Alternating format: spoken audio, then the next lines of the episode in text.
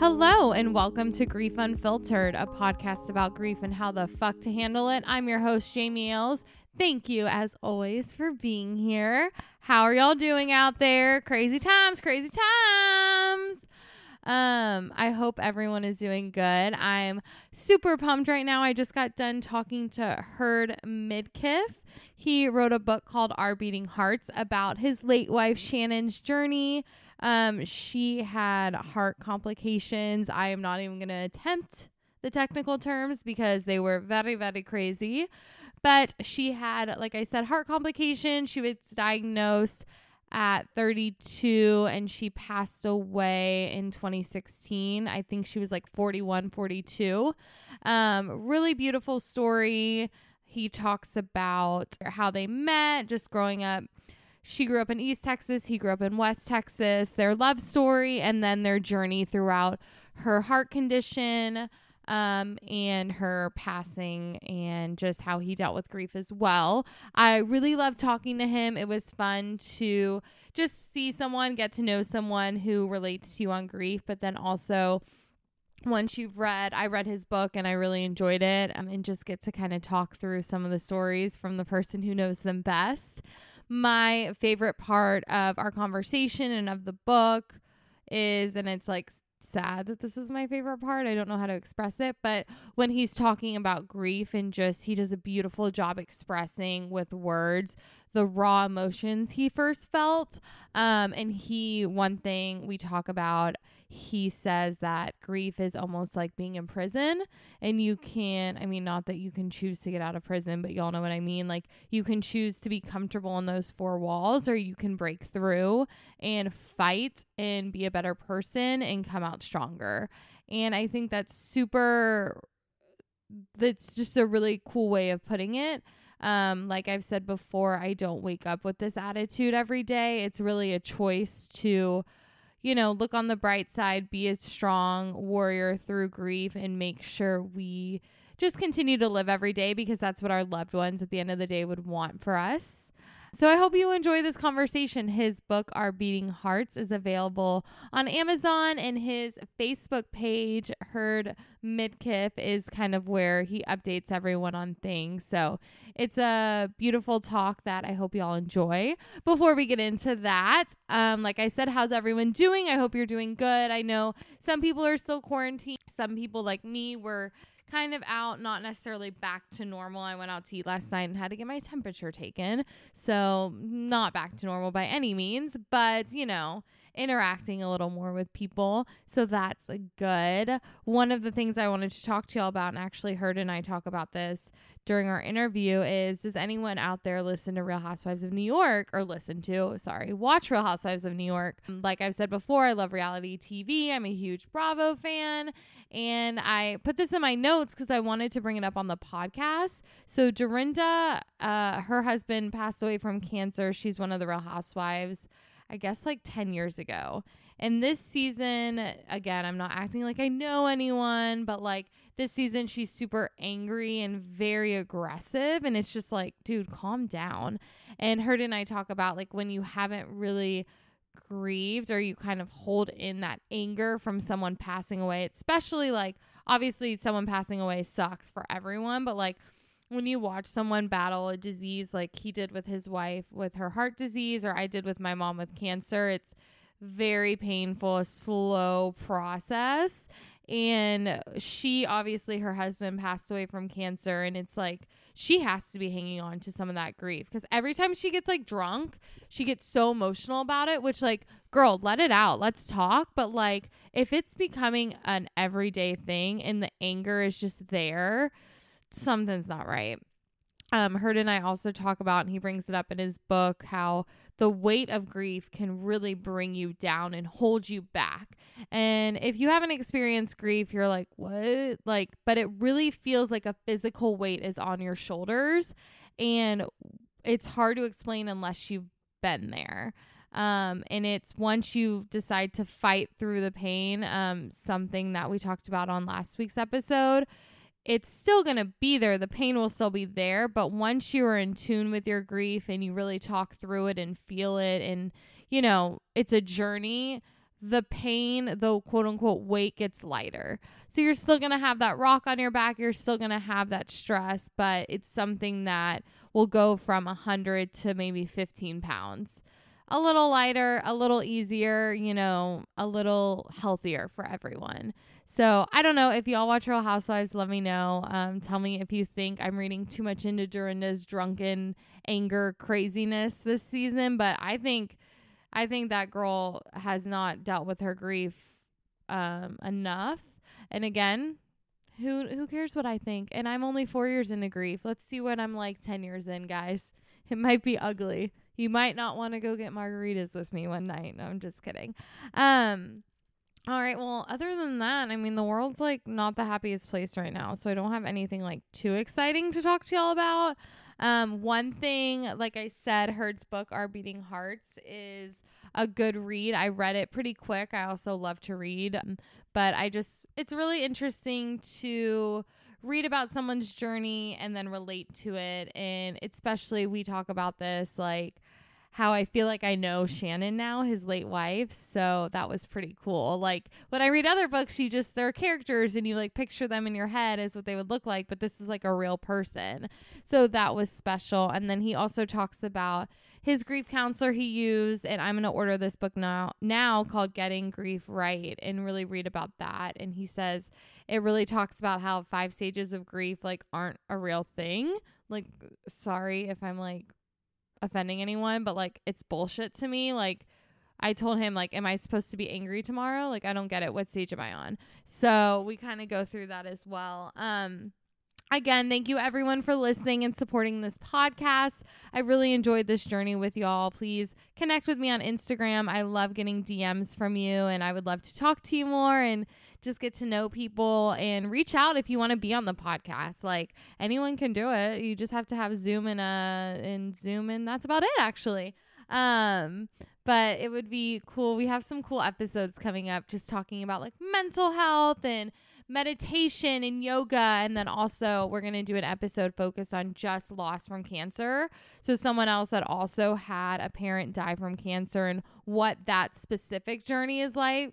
Again, I think everyone's journey is unique, but the cancer one is definitely a tough one and one that has its own story to tell. So that's coming, but let me know what else you guys want to hear. I love doing this podcast. I love talking to y'all, and if you have any other like books I should read or topics I should bring up at the beginning of the show, that would be awesome. All right, guys, I'll stop rambling. I think I'm going to go eat Chipotle today. But without further ado, here is Heard Midkiff. Welcome, Heard, to the podcast. Thanks for having me. As y'all know, Heard wrote Our Beating Hearts, and I would just like for you to share your story with the audience and, you know, why you wrote the book, who the book is about, if people probably have, like, if they haven't read it, kind of give them the background of it all and what made you write your book. Yeah, so the book's Our Beating Hearts, and it's a book that I really wrote in honor of my late wife, Shannon. Shannon passed away in 2016, and we were about 2 months, and really about 5 weeks shy of our 15th anniversary. Passed away, and wrote the book to tell her story. She was a great person, and I wanted to honor her life. But also, as a part of that, just talk about our life together. And then after she passed, just my journey of grief and kind of how I handled that, and really what I did with grief, and sort of, you know, it's written from the perspective of I was grieving as I was writing the book. And really the book is me dealing with my grief. And so instead of it looking back on grief, it's almost like you're in the journey with me about what grief feels like. And so just for me, had to write that, and to honor her, and to just explore what that grief felt like, and what I felt I had to do. We were talking just before we started recording, you know, one of the things I wanted to do with the book was, I didn't want to feel responsible for carrying, you know, Shannon with me, and that all the stories, all the laughter, all the good, all the things that she was. I didn't want to have that with me, and I had to get it out of me. So no matter what happens to me, she's out there, and the book is out there, and it just gives me comfort to know that no matter what happens, you know, she's there someplace and someone can pick up a book and read about her. And I forgot to mention, I love, like, you're from Texas. I'm from Texas, obviously. And I just love, like, the Texas feel of the book. Like, I really that. Yeah. And just, like, and then y'all would go on these trips. And I, like, looked up the places on, like, Instagram that y'all went to. So I was like, oh, my God, I've never heard of this place. Like, I was sending them to my husband. So it's a good, like, Texas read, too. Well, the neat thing about the book is, you know, I was born in West Texas. And so I start the book talking about, you know, my growing up in West Texas. And then she was born in East Texas, so opposite side of the state. And so talk all about East Texas and what it was like to grow up there, the, you know, piney woods versus the, you know, flat deserts and sunsets of West Texas. And then she and I met in Dallas. So we had both gone to school. I went to TCU and she went to SMU, and we both met after college in Dallas. And so then we kind of always said we met in the middle. And so you kind of have East, West, and then I think I call it together in the book. And so then it's about, you know, coming together. So it kind of, it covers the whole, you know, kind of the whole I-20, I-30 corridor there, the whole state. And y'all met on a blind date, right? Yes. We were set up by friends. Back before like Instagram was a thing too. So blind. I talk about, you know, we met, blind date, and this is, I mean, there was no Facebook. This would have been 1998 whenever we met. No Facebook, no, you know, I guess online dating was sort. It was kind of out there, but it wasn't really a mainstream thing. Mm-hmm. And so both of us didn't want to go on the blind date unless we saw the other person. And so we had to get a picture. And so no one had phones with pictures on it. And we literally had to, you know, get a friend to get a picture and then to curry it over. And we kind of had this exchange of pictures through friends so we could see, and like, is each person okay? You know, they don't look like a serial killer. They you know, they seem okay. So there's a whole process that took, you know, several days, which now would take, you know, a second. Funny I know. That was a really cute part of the book. I liked it. And then y'all got married about a year after dating. Mm-hmm. How and when did, because I know her journey with the heart condition, I'm not even going to try to get into the technical terms. Sure. There were so many. I was like, I love all the abbreviations too. I'm like, oh, we get it. Yeah. But I know she got, do you say diagnosed with the heart condition shortly after y'all got married? We'd been married about 3 years. So we got married in 2000. So got married and basically dated for a year, got engaged, and then was engaged for about a year. So got married in 2000. And then 2001 she was with digestive heart. Just like no reason for it. She was healthy, 32-year-old person. No history of anything. And I talk about that day in the book, just what that diagnosis was like. And I call it the black swan is what the chapter. And it's just kind of this whole metaphor of this thing that comes out of nowhere. You're not expecting it. And once it happens, it kind of changes, you know, it changes the trajectory of your life and changes everything. And so that happened in 2003. And just go into quite a bit of detail just on what that phone call was like, the disbelief, and I'm, you know, we were talking earlier, just an unanticipated medical condition.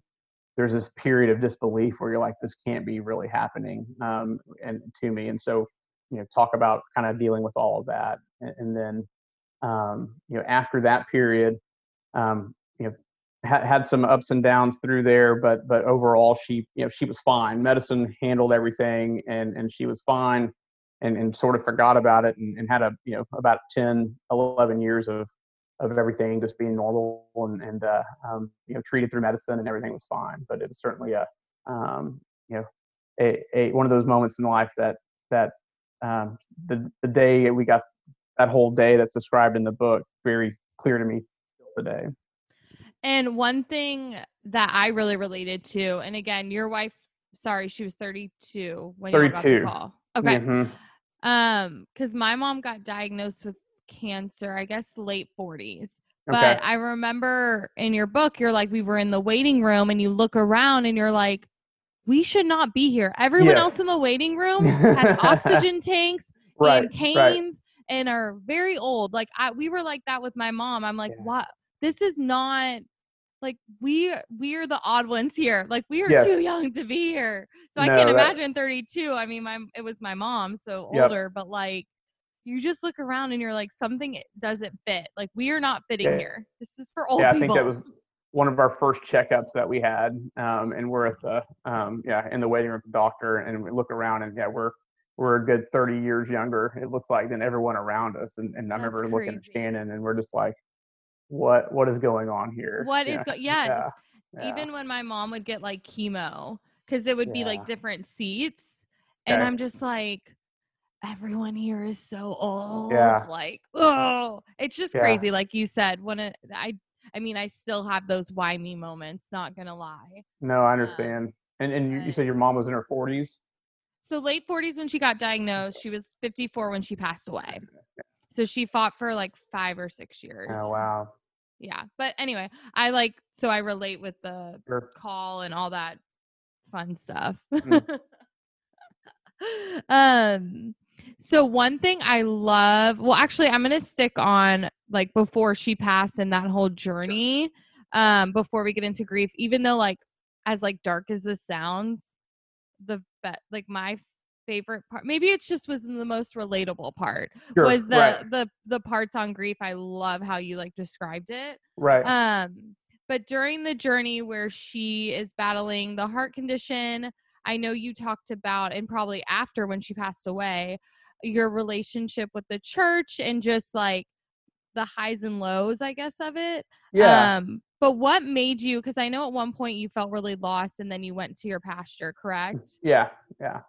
What made you kind of go from, because I've had very dark moments too, just with my beliefs, go from this is BS, this isn't fair, why me, to like, okay, I'm going to go turn to someone and I'm going to turn to the church instead of just like a therapist or something. Sure. I talk about that in the book.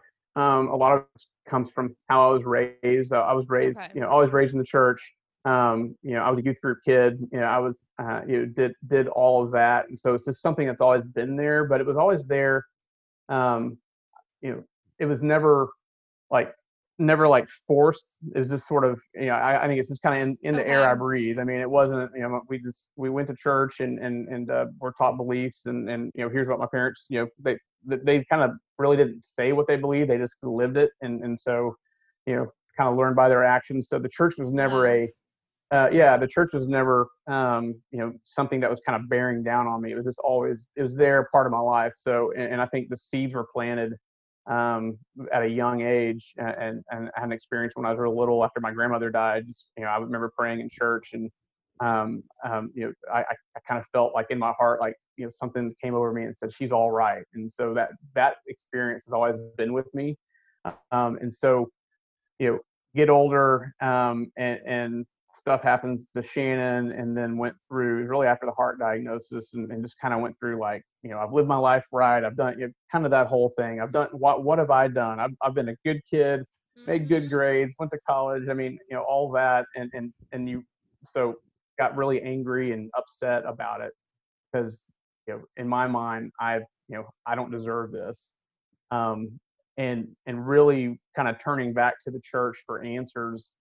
That was just natural for me because I couldn't, like, I tried pushing it away, but I just couldn't. It's just something it's just in me. And I can't, it's in me and it has a hold of me. And so I was like, well, I need to figure this out. And that's when I went to, went to our pastor, and really she opened my eyes, and really I talk about the Psalms. She's like, read the Psalms in the Bible. And what you're going through is, first of all, she didn't say this, but it's kind of like, grow up, kid, you've had a pretty good life. You need to get over yourself a little bit. And certainly didn't say it like that, but it said, read the Psalms and look at this.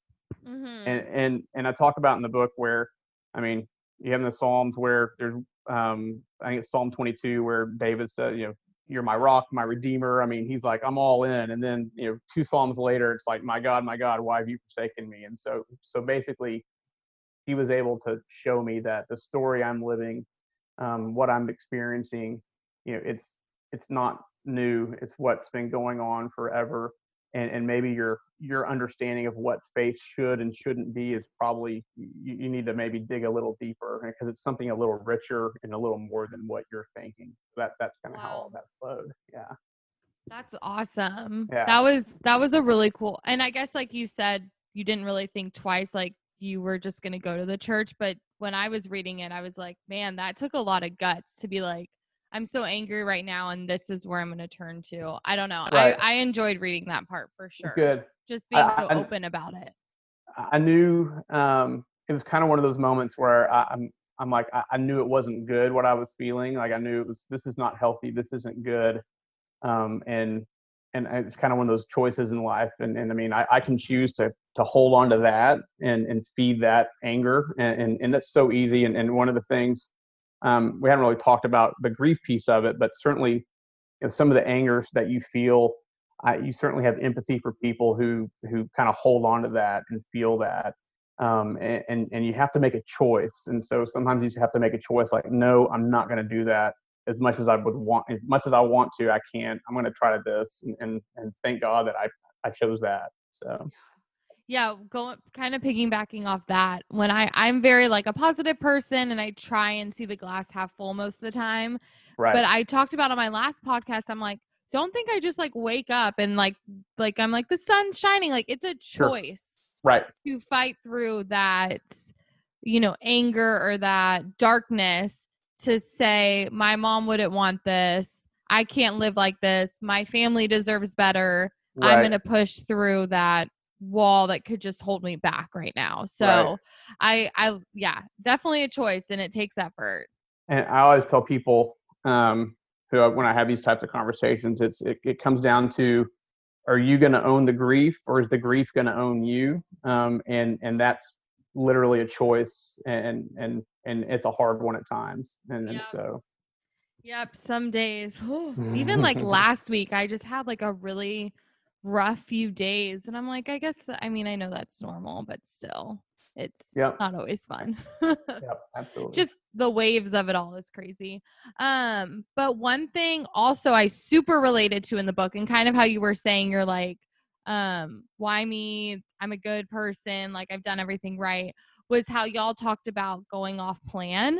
And I really related to that. Like, okay, no, I'm graduating college. Like my mom's supposed to be there for this and like this. And we're then supposed to do that. Like just having that plan. And then when something like a wrench gets thrown in it, like a illness that's so intense. And I know it like, when you talk about it in the book, I'm not like revealing too much information, but y'all couldn't have kids because of her heart condition, and you're like, what? Right. First comes love, then comes marriage. Right. Like, no, I had it all mapped out. Yeah, exactly. Yeah. And that's what I talk about, and I'm a natural planner, and so had it all. Here's the plan. So, and then then that the plan changes. So. How did y'all kind of deal? Were you the positive one in the relationship? Like, were you helping her? Was she more like, okay, it's going to be okay. Like we'll figure out, like, how did y'all talk through that issue? It's all, we were always, it kind of varied depending on the day of the week, so to speak. Yep. And luckily, sometimes whoever was up, the other person may be down, and vice versa. And so, you meet in the middle. Yeah. And so you meet in the middle, or, the person who's up's going to like, okay, just cheer up. We're going to get through this. But it wasn't always one or the other person. It was always, either person. And luckily we never were both down at the same time. Yeah. So, but part of that's, in a marriage, when you see the other person in a place, I mean, you want to help you want to help each other. And so we helped each other through it. Is really how that worked.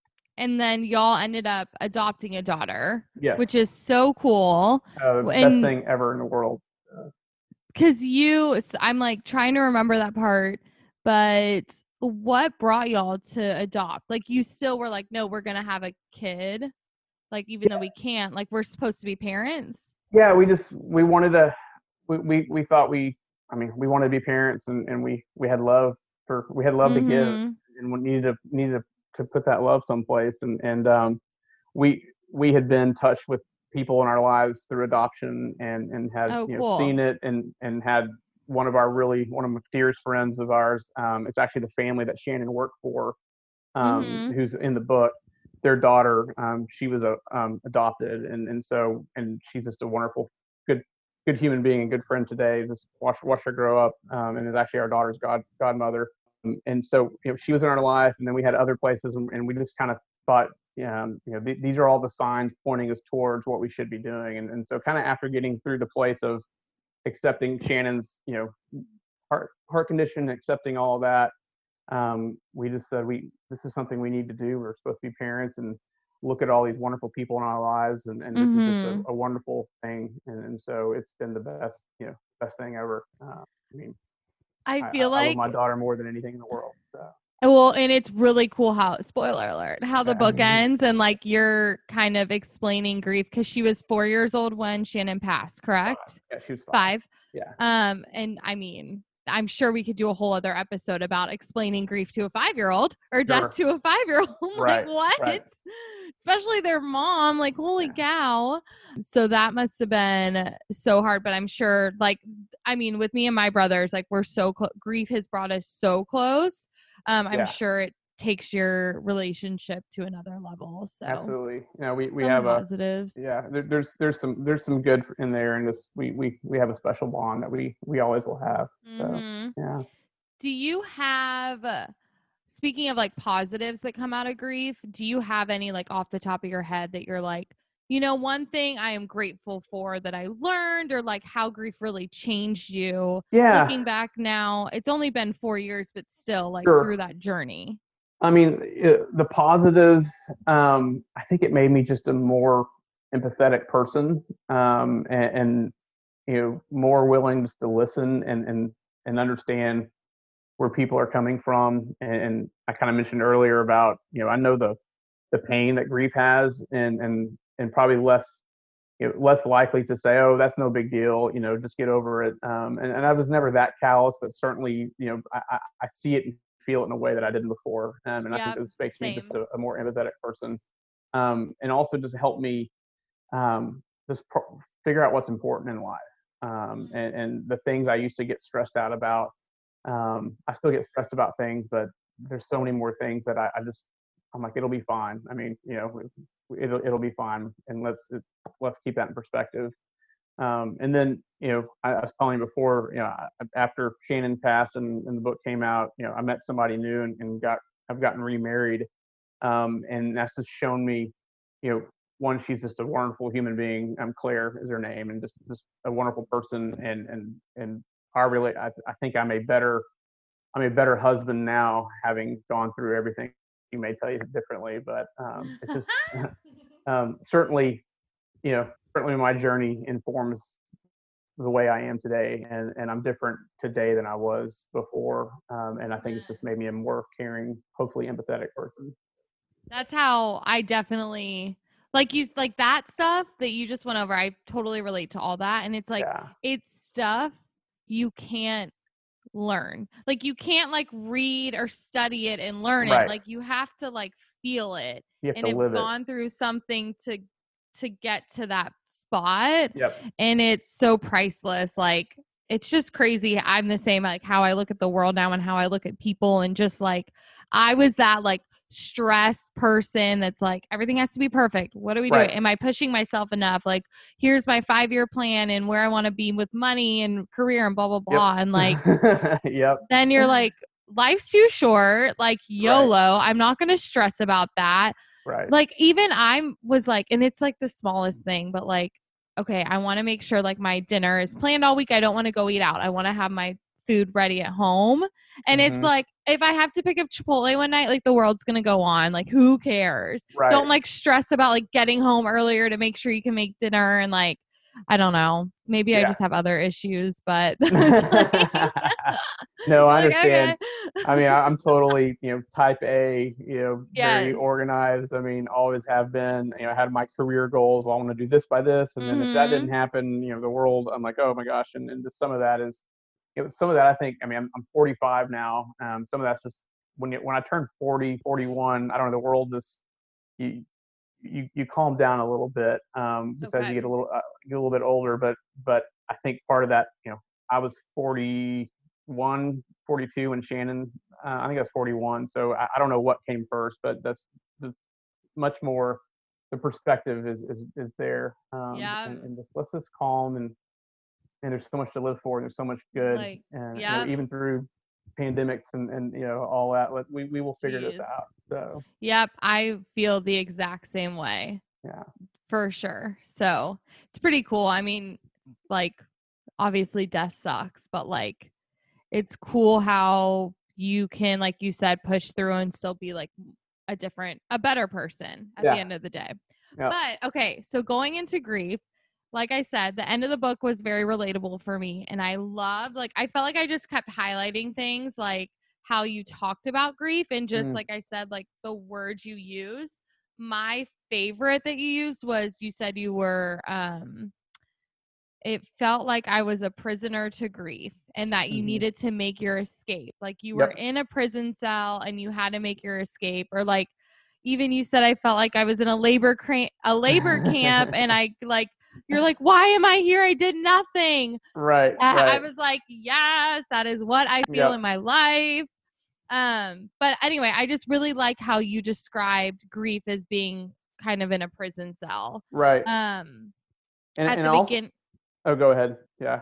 Oh, no, I was just going to say at the beginning of grief, like, is that, how did you, because in here you say like you want to move forward. How did you move forward? Luckily,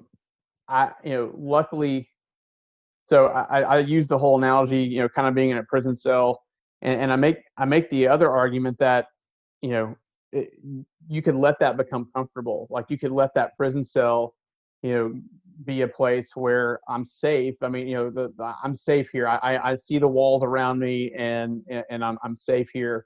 And so that's kind of back to that choice you make. And so it's something that, you know, it's holding you in and you've got to make a choice, you know, I think, to break out. And so, you know, you either make a choice to tunnel out of the labor camp or not.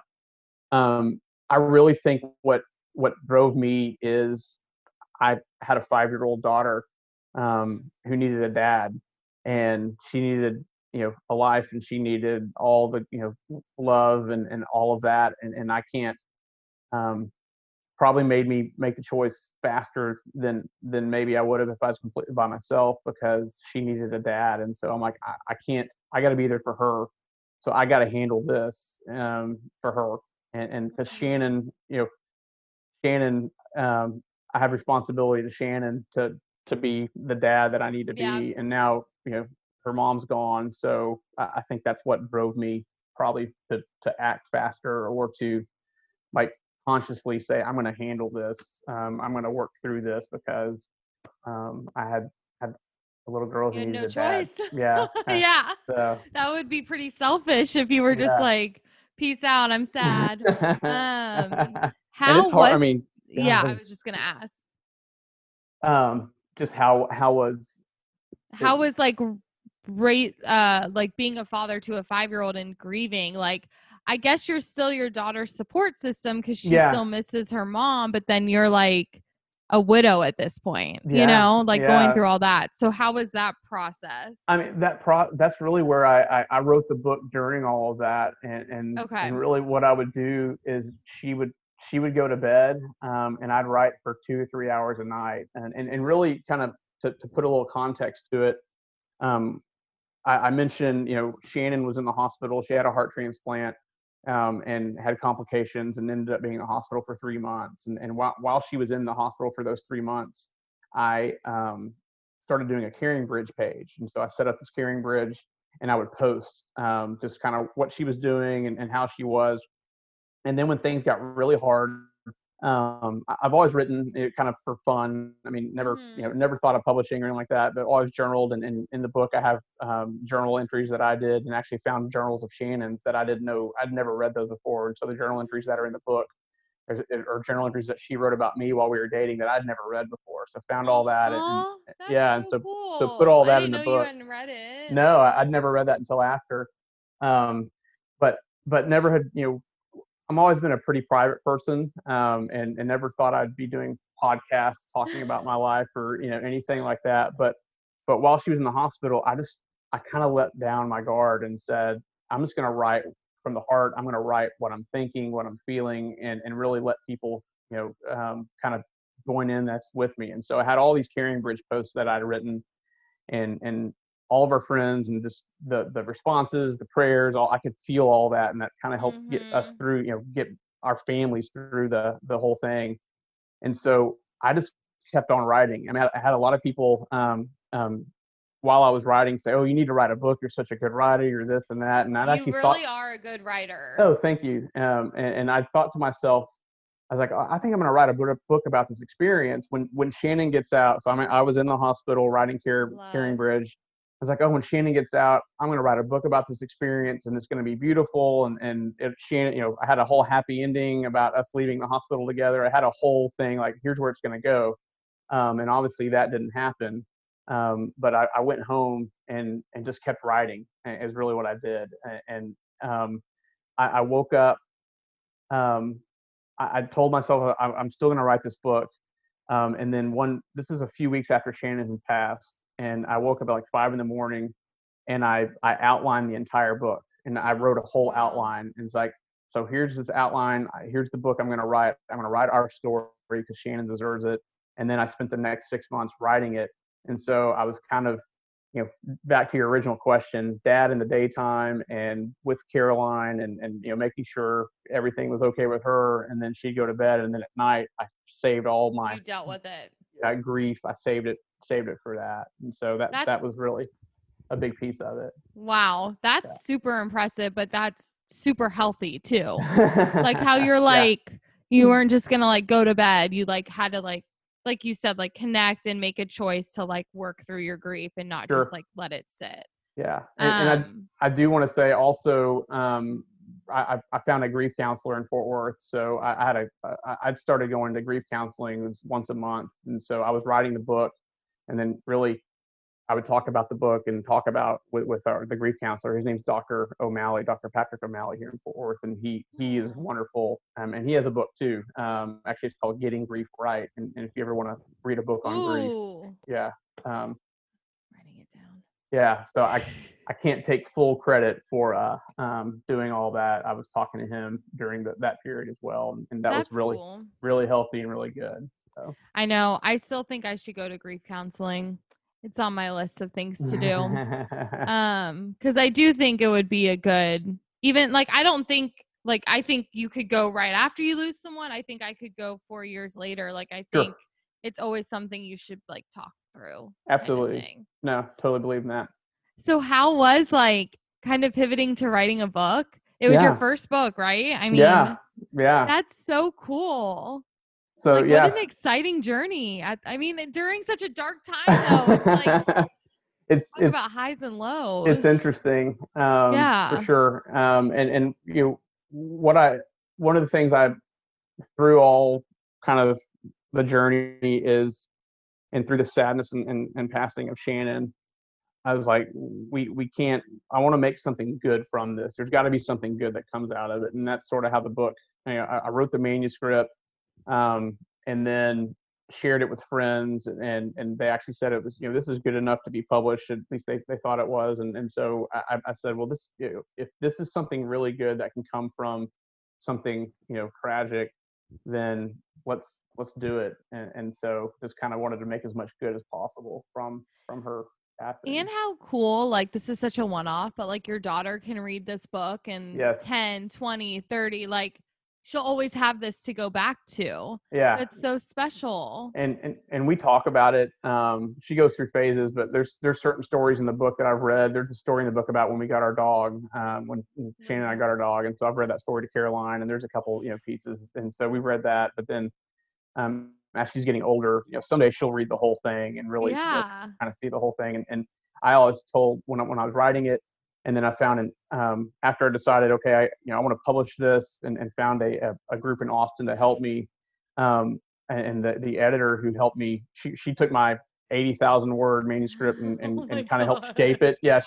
There's stuff that we had to cut out, which was always difficult, but she was awesome. And she kind of helped shape it a little bit.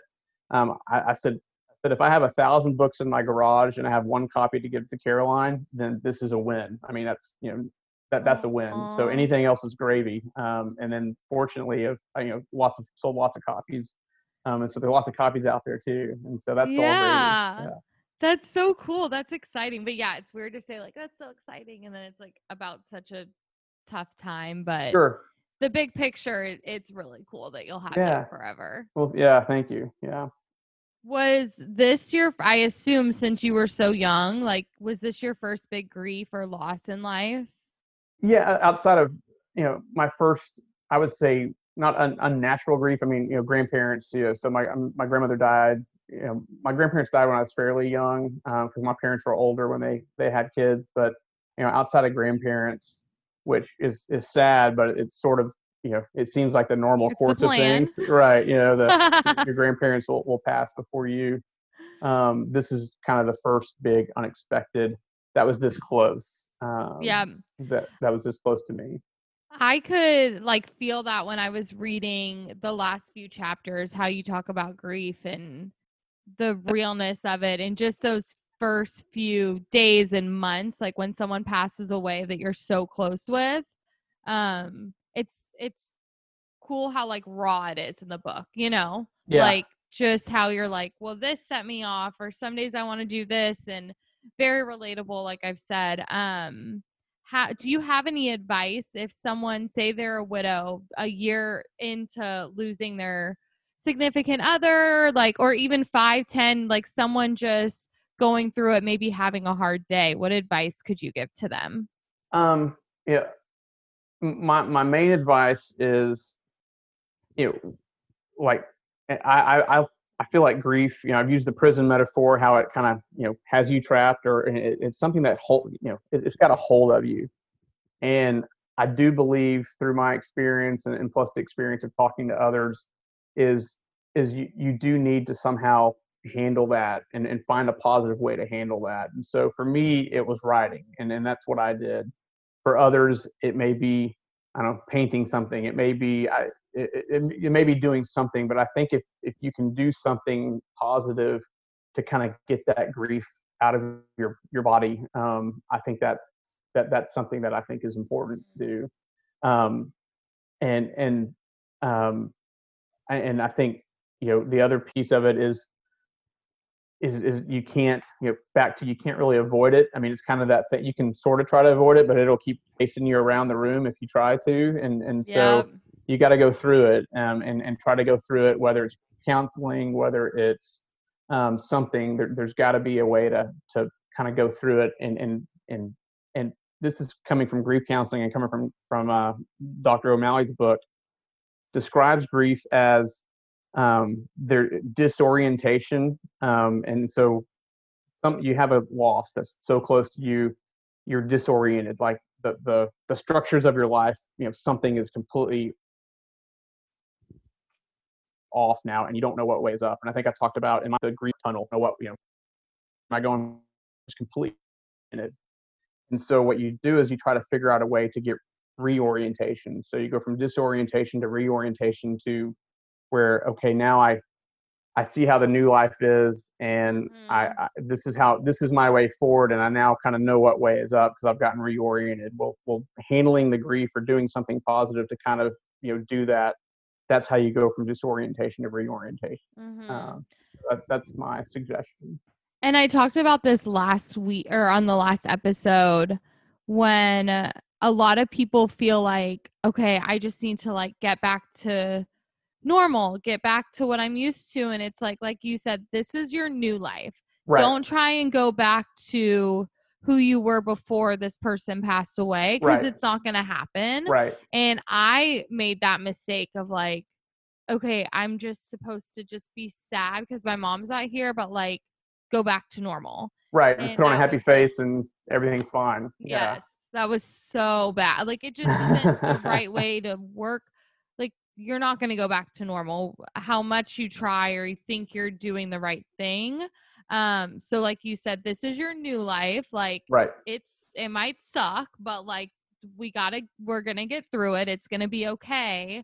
But you just can't have that idea in your head of like, okay, I need to be who I was before, kind of thing, or go back to normal. It's sort of incorporating it. I mean, it's and I'm bouncing around with metaphors because that's how I view the world. But and I think I talk about this in the book. You know, it's sort of like being, you know, an amputee. I mean, like you know, your right arm was cut off. I mean, I lost my wife for 15 years. I mean, that's nothing is more disorienting than that. And as an amputee, you know, you kind of have that, you still feel like your arm is there, although it's not.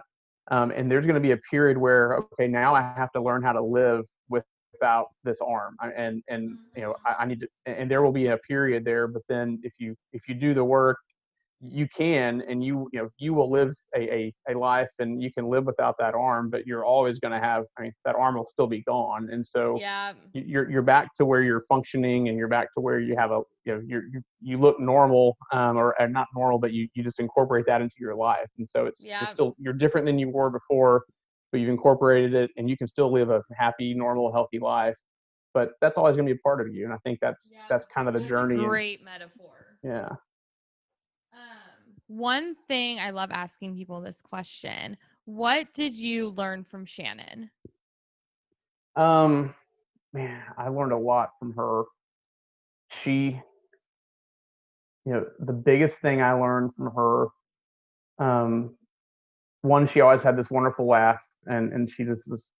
When I first met her, she had a wonderful laugh, and that laugh is, you know, was just a special thing about her. All her friends, you know, knew about her laugh. Oh. But what I really learned from her was, she never complained about, I mean, anything related to her heart condition, and really, you know, on the last couple of years when we had lots of ups and downs. I mean, she, you know, she faced some pretty scary things, and did it. You know, she was brave, and braver than me. I look back and I complain more when I have a cold for a few days than she ever complained about, you know, having massive, this massive heart issue in the last couple of years of her life. And I think I just learned how to be brave and how to face things. And that was she set a good example. No one's used the brave. No one said brave yet when I asked that question. I love that. That's one thing reading your book. I don't remember what part it was in, but you say like how she handled everything bravely and just never complained. You're like, think of if you woke up and you got a bad night's sleep and you're into 30 minutes of cardio. That's how she started every day, but you would never know. And I feel the same way, like about my mom. I'm like, she was going through such intense chemo, radiation, all this stuff. And it's like, she still laughed. She still looked at the positive as much as she could. She still fought and never complained. And it's just like you said, like, I'm like, I don't know if I would have done that. I don't know if that's how I would have handled it. Right. So that was really cool to read about. That part was really sweet and definitely something I was like, okay, I feel that, because I thought that about my mom too. Yeah. Yep. It's something to witness. I mean, it really is. Yeah. And you're just, like we've said, like the empathy, or you never know what someone's going through. Like it's. One time, oh my God, I'm going to tell this story because it's really funny. My mom, so she was going through radiation, not chemo. So she had she wasn't bald. She had a little hair, and she parked, like she went to H-E-B to run in to get something. And she parked in like the expecting mom's parking spot. 'Cause she was like, I'm going to run in. I'm tired. She just left radiation. So it's like literally burned you. She was like, I'm just going to park here and run in. And someone was like, you're not expecting, you shouldn't park there. Oh my gosh. She was like, you don't know what I'm going. Right. No, exactly. Not the time to mess with someone. Right. And it's just one of those moments that you're like, people, just let people be. Yeah. No, Shannon, similar story with Shannon. She had, the doctor had given her a handicap, you know, sticker or thing so she could park, because she was, you know, this is towards right before the transplant. She was having this problem. It just, you know, getting around a little bit, but she wasn't visibly, you know, wasn't in a wheelchair or something. And somebody yelled at her too. And she just was like, you know, you have no idea. I mean, you have absolutely no idea. Yeah. Like this is when she'd had a implantable cardiac defibrillator. And I talk about this in the book, and it like in a 2-year period, it went off like 12 or 13 times. And I mean, it like, and it just shocked. Yeah. Yeah. You know, kind of shocks your heart back. And this is like the day after one of those episodes that happened. And I mean, she's like, that's the last thing I need. And so I understand how your mom felt, like you have no clue. And that's kind of back to the empathy piece is, just we're so quick to judge, like, and we, you know, we always put our, you know, we put, this is what I would do. Yeah, we make assumptions about someone else, and we have no clue where they're coming from. And so everyone just have a little empathy, and like, you don't know what that person just went through. And so I think that's been a good life lesson. So. Yeah. Amen. Amen. Do you have anything else you want to add? No, I mean, yeah, I think the only thing I want to add is, you know, if people take anything, you know, from the book, it's, you know, that no matter how challenging whatever the experience is that you're going through, you know, it's going to get better. And you know, and I call this the infrastructure. So maybe what I'll leave it is, you know, my faith, my family, my friends, you know, that's my infrastructure that really put me in a place where I was able to help deal with this grief. And if I hadn't had that infrastructure in my life, that's what kind of held me together. And so just, you know, lean on your relationships and mm-hmm. you know, call your friends. And especially now when we're all so separated, and I know, you know, thank goodness for technology and we're able to connect, but just keep those connections in your life, because when something big happens, it's just nice to have that infrastructure there. And so I mm-hmm. hope people feel that and take that from the book, because, you know, I've been blessed and have met another person and you know, gotten remarried and have gotten to a place where I'm able to do that. And there's so much good there. And she's such a wonderful mom to Caroline now. And so just without all that, I couldn't get to where I am today. Well, that's a good way to look at it too. But it's like, yeah, lean on your tribe, lean on your people. Yeah. Like they want to help. Well, I think this is great. You know, we're talking about handling grief. I mean, you doing this podcast, I mean, this is, you know, this obviously is a way, you know, you're helping channel that. And so, yeah. You know, I think that's a, you know, back to what people do. I think, you know, this is another example of what I'm talking about. Like this is good. Yeah. It's just crazy. Like now, and again, it's not like I'm an expert. Like I've only lost my mom like 4 years ago. Right. Oh, I'm like, oh my God, all this stuff I wish I knew my first year when she passed away. Right. I'm just like, oh, that was just I just handled it wrong. And not saying like, oh my God, I went and was like super depressed or like drink, like nothing crazy. I just don't think mentally I handled it good. No, that makes total sense. Well, thank you so much for chatting with me. I really enjoyed it. This has been good. Thank you, Heard, for that awesome conversation. If you want to order his book, Our Beating Hearts, it is available on Amazon. Give him a follow on Facebook and give us a follow on Instagram at Grief Unfiltered. I hope you all have a great week. And if you want to do something fun, re-listen to this episode. And every time we say book, make that a drinking game. Oh, just kidding. All right, y'all. Thank you so much for the support, and I will see you next episode. Bye.